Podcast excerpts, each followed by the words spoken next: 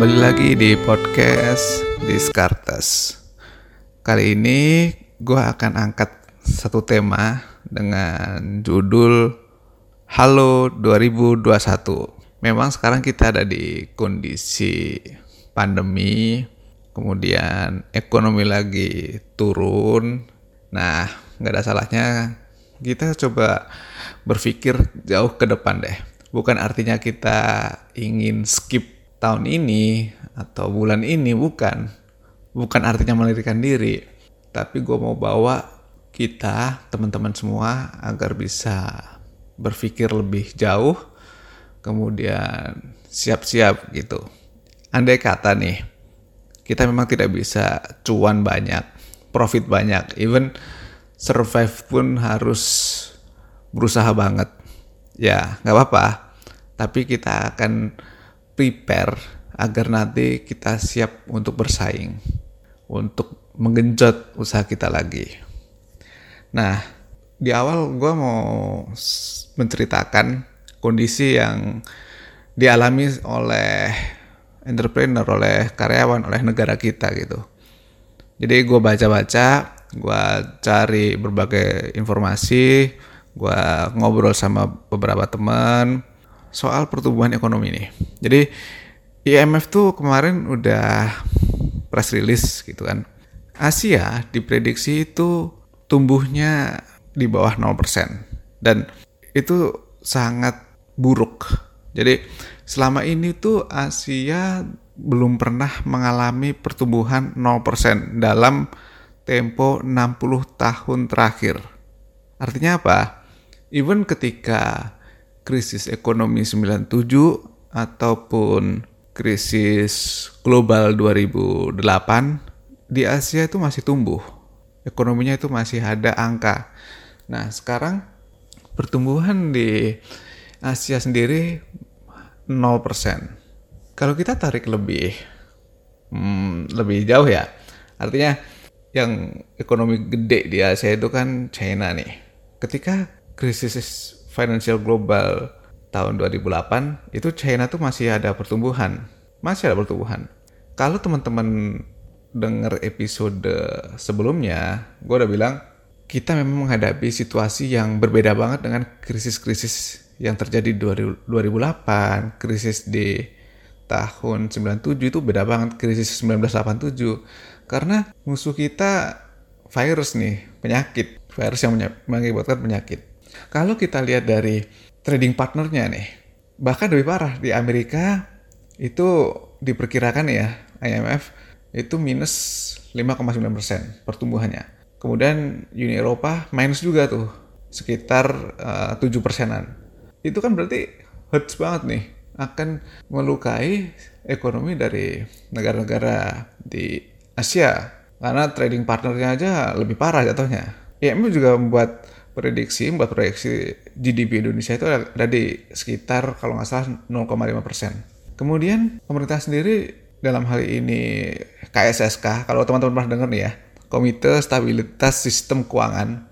Jadi pejabat-pejabat kita, Bu Menteri dan lain sebagainya itu udah membuat proyeksi ekonomi kemungkinan ada di angka dua koma tiga persen. Itu skenario saat ini. Tetapi skenario paling buruknya nih minus nol koma empat persen. Tapi pas uh, pemerintah udah berusaha nih, udah berusaha bahwa skenario yang akan ditempuh itu ada di angka sekitar dua koma tiga persen tadi. Kemudian ini udah semacam penurunan nih dari proyeksi pertumbuhan ekonomi sebelumnya di mana ada di kisaran lima persenan. Turun setengahnya nih, jadi dua koma tiga persen.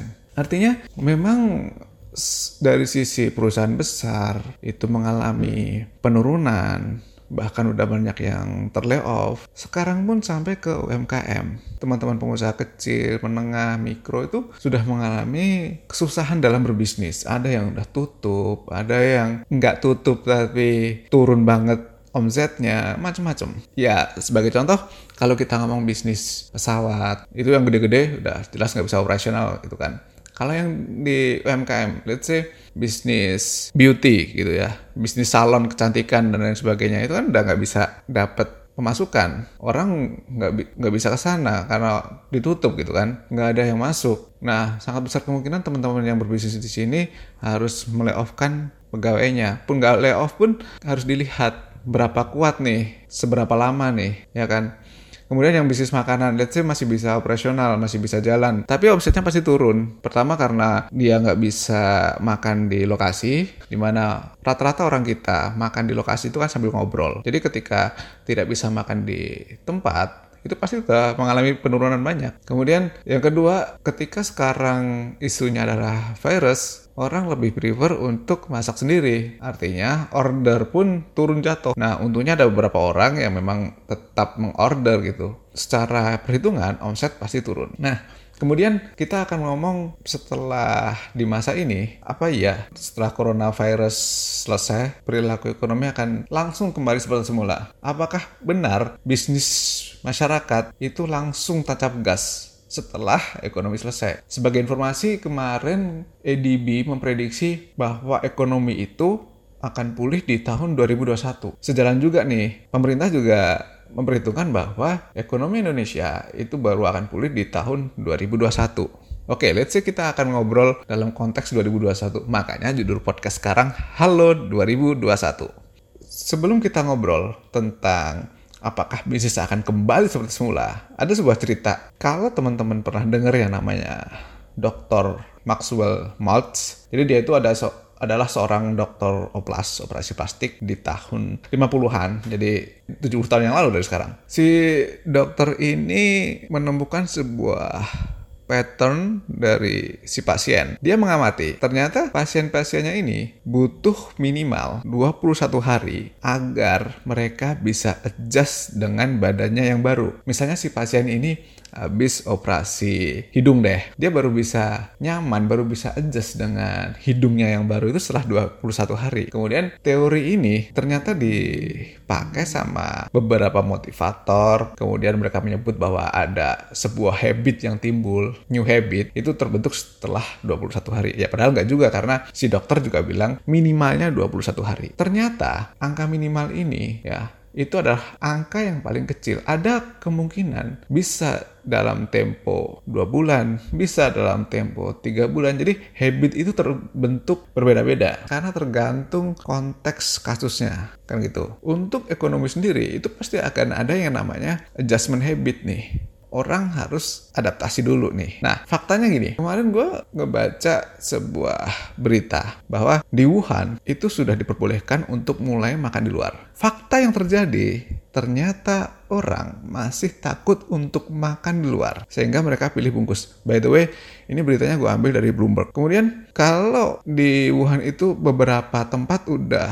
beberapa tempat, beberapa pabrik udah mulai operasional lagi. Ya, tapi ternyata nggak bisa nih langsung expect, oh ya, gue udah akan genjot lagi nih usahanya nih. Oh ya, ruang makan gue buka, nanti orang akan langsung beli nih. Karena ternyata consumer habit itu sudah berubah dalam tempo tertentu.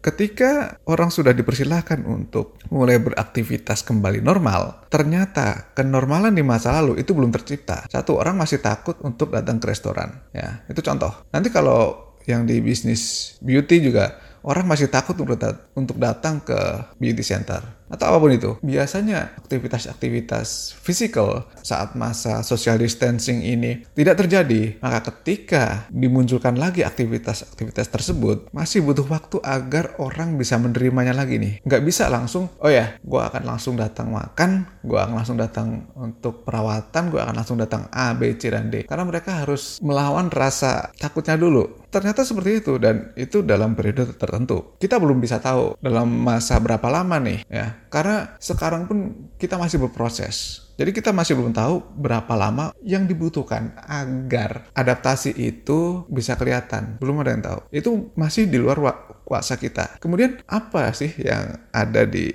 kuasa kita? Tentu seperti yang pernah gua bahas ya, baik itu di I G Live, I G Story, atau di mana-mana, bahwa sekarang itu kita harus masuk dalam survival mode. Survival mode agar kita tetap survive sekarang, dan ini ingat ya, bukan hanya sekarang, tapi persiapan after virus ini selesai. persiapan setelah wabah corona covid sembilan belas bisa ditangani. Bukan hanya untuk hidup saat ini, tetapi setelah survival mode ini selesai, bisa kita aplikasikan pas covid sembilan belas bisa diberangus. Survival mode yang kita bangun sekarang itu punya impact lebih di masa nanti. Makanya kalau teman-teman ingat, ada tiga poin penting yang selalu gue bahas di survival mode ini. Yang pertama adalah new skill, yang kedua adalah positioning, yang ketiga adalah online mode. New skill itu kamu, kalian, teman-teman harus cari skill yang bisa membantu kamu untuk survive sekarang. Apapun pekerjaan kamu, karena sekarang waktu kamu banyak nih, kamu harus cari skill tambahan yang bisa untuk membantu survive. Nah, ketika corona sudah kelar, ternyata new skill ini, keahlian baru ini akan membantu kamu untuk mendapat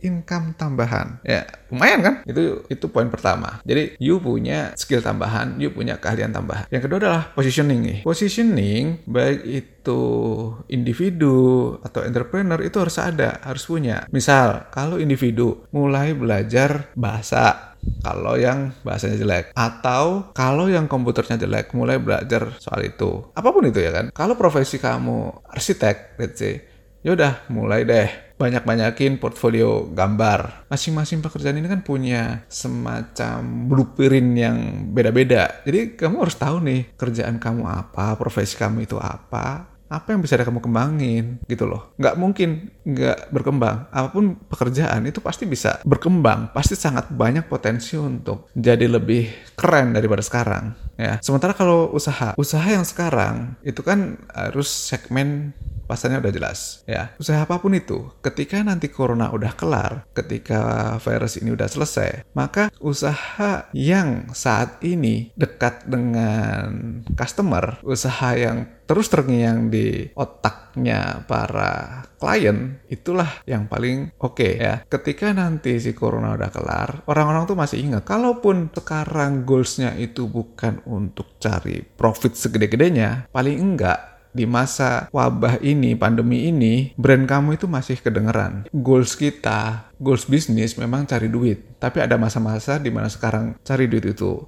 sangat tidak memungkinkan karena orang juga daya belinya turun. Ya paling nggak orang masih bisa ingat sama brand kamu. Itu soal positioning. Jadi brandnya kuat, segmennya clear. Oke ya, itu positioning untuk usaha. Kalau untuk individu tadi seperti yang gue bilang, perkuat keahlian kamu, profesi apapun itu. Oke, jadi udah ada dua pelajaran ya dari survival mode tadi. Yang pertama adalah new skill, yang kedua adalah positioning. Kemudian yang ketiga itu online mode. Jadi kan teman-teman tahu nih, sekarang kita ada di posisi yang tidak memungkinkan untuk bersentuhan fisik, kayak kecuali kamu suami istri ya. Artinya tidak memungkinkan bisnis-bisnis yang bertatap muka, semua serba online harusnya sekarang. Mau beli makan online, beli baju online, dan sebagainya, itu yang bisa dilakukan. Kemudian, satu-satunya yang memungkinkan untuk cari duit kan sekarang harus lewat online tadi. Nah, bisnis kamu, apapun bisnis kamu, coba deh dikaitin sama barang online, dikaitin dengan brand yang online. Artinya, kalau kamu bisnisnya baju di bidang fashion, ya online store-nya itu dikuatin. Jangan cuman pas uh, di I G aja. Mulai bangun brand secara online. Kalau makanan, ada store online-nya juga, ada website online-nya juga. Pendidikan udah udah banyak nih, kayak seperti Ruang Guru ya kan. Kalau misalnya teman-teman sekarang masih belum punya website, ya udah mulai bikin. Selain untuk jualan, itu akan memperkuat branding kamu. Kemudian kalau misalnya belum punya YouTube nih, ya itu bisa dipakai juga. Gue akan kasih contoh ini. Misalnya kamu bisnis beauty, ya. Sekarang udah gak mungkin nih terima customer yang mesti dirawat gitu kan. Kenapa gak coba share knowledge lewat YouTube, bikin channel YouTube sendiri. Artinya memang nggak akan digunakan untuk monetize di situ, tetapi pas kamu punya let's say website atau punya Instagramnya, bisa ditampilin tuh, oh pegawai-pegawainya meskipun nggak di-cut gajinya, tetapi mereka masih kerja, mereka masih bikin video tutorial atau apapun lah itu.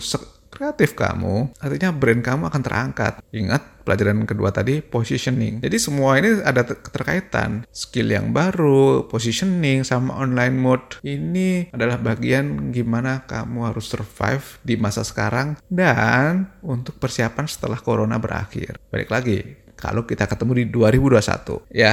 Terus itu survival mode-nya. Nah, harapannya tuh ketika corona kelar nih, ini kita ngobrol pakai asumsi ya, dua ribu dua puluh satu corona kelar. Kalau individu nih, berarti udah jadi the new people nih, orang baru, punya capacity yang lebih dari sekarang.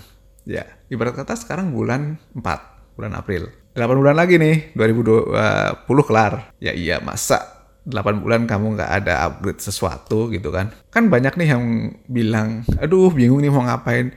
Ya, masa kamu mau buang-buang waktu? Jangan sampai waktu di rumah jadi sia-sia gitu loh. Sayang, karena company itu akan selalu cari yang qualified. Kalau kamu biasa aja, kalah sama yang muda. Pasti. Jadi, untuk individu, ya gue harapin lu akan jadi the new people. Kamu akan jadi orang yang baru nih. Kemudian kalau misalnya teman-teman yang bisnis, yang usaha. Seperti yang gue bilang tadi, siapapun kalian, selama di masa pandemi ini sering menemani calon-calon customer, klien-klien lama, maka kalian akan sangat diingat. Ini adalah kombinasi antara positioning dan online. Itu sharing gue saat ini. Gue berharap selama pandemi ini masih kita alami, kita masih akan terus berjuang. Artinya jangan mau kalah sama barang kecil kayak virus. Jangan mau kita nggak berkembang gara-gara ada di rumah. Jangan mau, karena kita punya potensi lebih dari itu. Kita punya kemampuan untuk jadi lebih keren, kita punya kemampuan untuk jadi oke okay, gitu loh. Ingat, kita nggak bisa dan nggak boleh membandingkan diri kita dengan orang lain, tetapi kita harus bandingkan diri kita sekarang dengan diri kita nanti di tahun dua ribu dua puluh satu. Jadi, halo dua ribu dua puluh satu. Sampai jumpa lagi di podcast Diskartes episode selanjutnya. Bye-bye.